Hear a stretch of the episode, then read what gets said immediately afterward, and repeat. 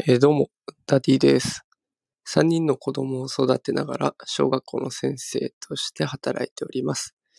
えーさっきは祝日ですね。皆さんいかがお過ごしでしょうか、えー外はいい天気です。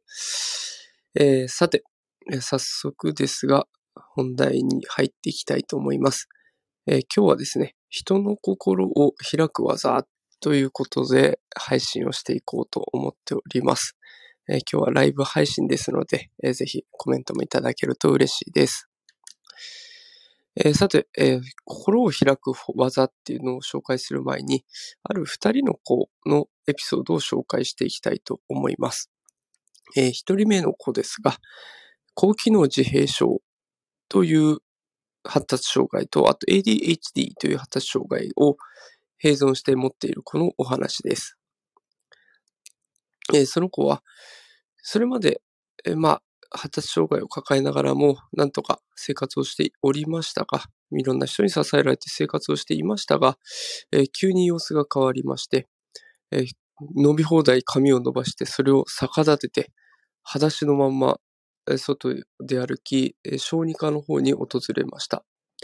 お家の方が付き添いで来ていたものの、えー本人はお医者さんとじ話すときにもじっとしていられなかったり、途中でカッとなってしまったりというような様子になっていたそうです。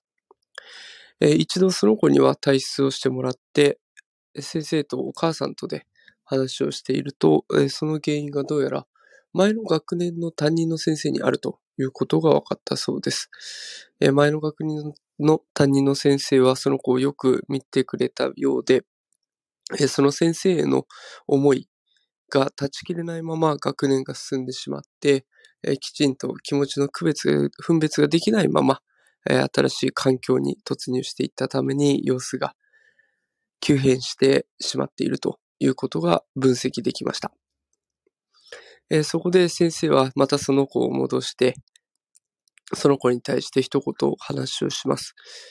その内容が、君はよく頑張っている。偉い。という言葉です。その言葉を聞いた子は、自分の持っているポケモンのカードをガサッと先生の前に出して1枚あげるというふうに差し出したそうです。えそして、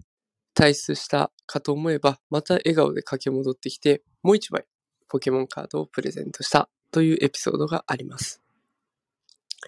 えもう一人の子を紹介していきます。もう一人の子は、家では問題なく話すことができますが、学校や病院など特定の場面では不安とか緊張とか過敏さなどから言葉が出なくなるという子でした。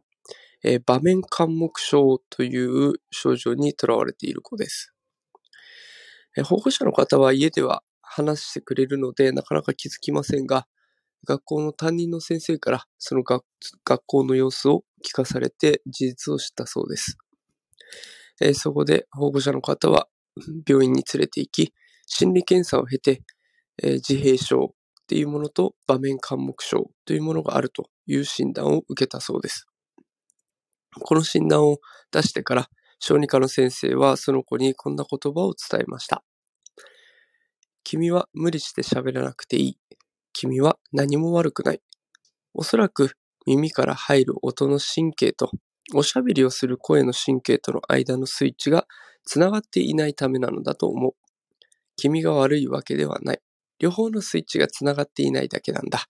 焦らなくていい。つながるのを待とう。えこの言葉がきっかけとなって、病院でも笑顔を見せていくなど、徐々に心を開く相手が増えていくようになったそうです。さあ、この二つのエピソードから言えるのは、人の心を開くために必要なのは、えまずはその人のことを真剣に考えて、その人の立場に立って分析していく。その人がどんなことを考えているのかっていうことを分析していきます。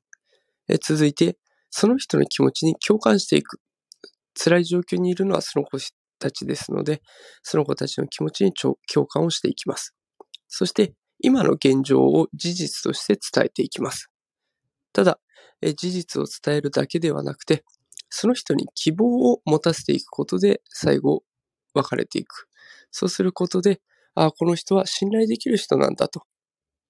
いうふうに感じるそうです。あ、お勉強さんありがとうございます。いろね、いろいろな人と付き合うことが多い現代ですが、まあ、自分の気持ちを分かってくれようとしない人に心はもちろん開きたくないと思いますし、あの感情任せで話しかけてくる人もたまにいますが、そうなってくるとこちらも対応が困ってしまいますよね。あとは暗い話ばかりされると、なんか何を言っても暗く返されるんじゃないかと、何も話したくなくなるのかなと思います。えー、だからやっぱりこの分析する、そして共感する。その上で事実を伝えて、最後は希望を持たせていく。え、このセットで人と関わっていくと、心は開きやすくなるのかなと思います。え、いろいろなことが不確実で、かなり変わっていく現代ですし、コロナ禍で不安定な人も多いと思いますが、この分析、共感、事実、希望という手順で誰かと付き合っていくっていうことを大切にしていくと人間関係がうまく構築できるのかなと思います。えー、こういった内容をノートでも発信していますので、もしよろしければノートの方もご覧ください。えー、それではこの後ちょっと子供たちと公園に行って遊んでいきたいと思います。えー、今日は聞いてくださってありがとうございます。それではこの辺で失礼します。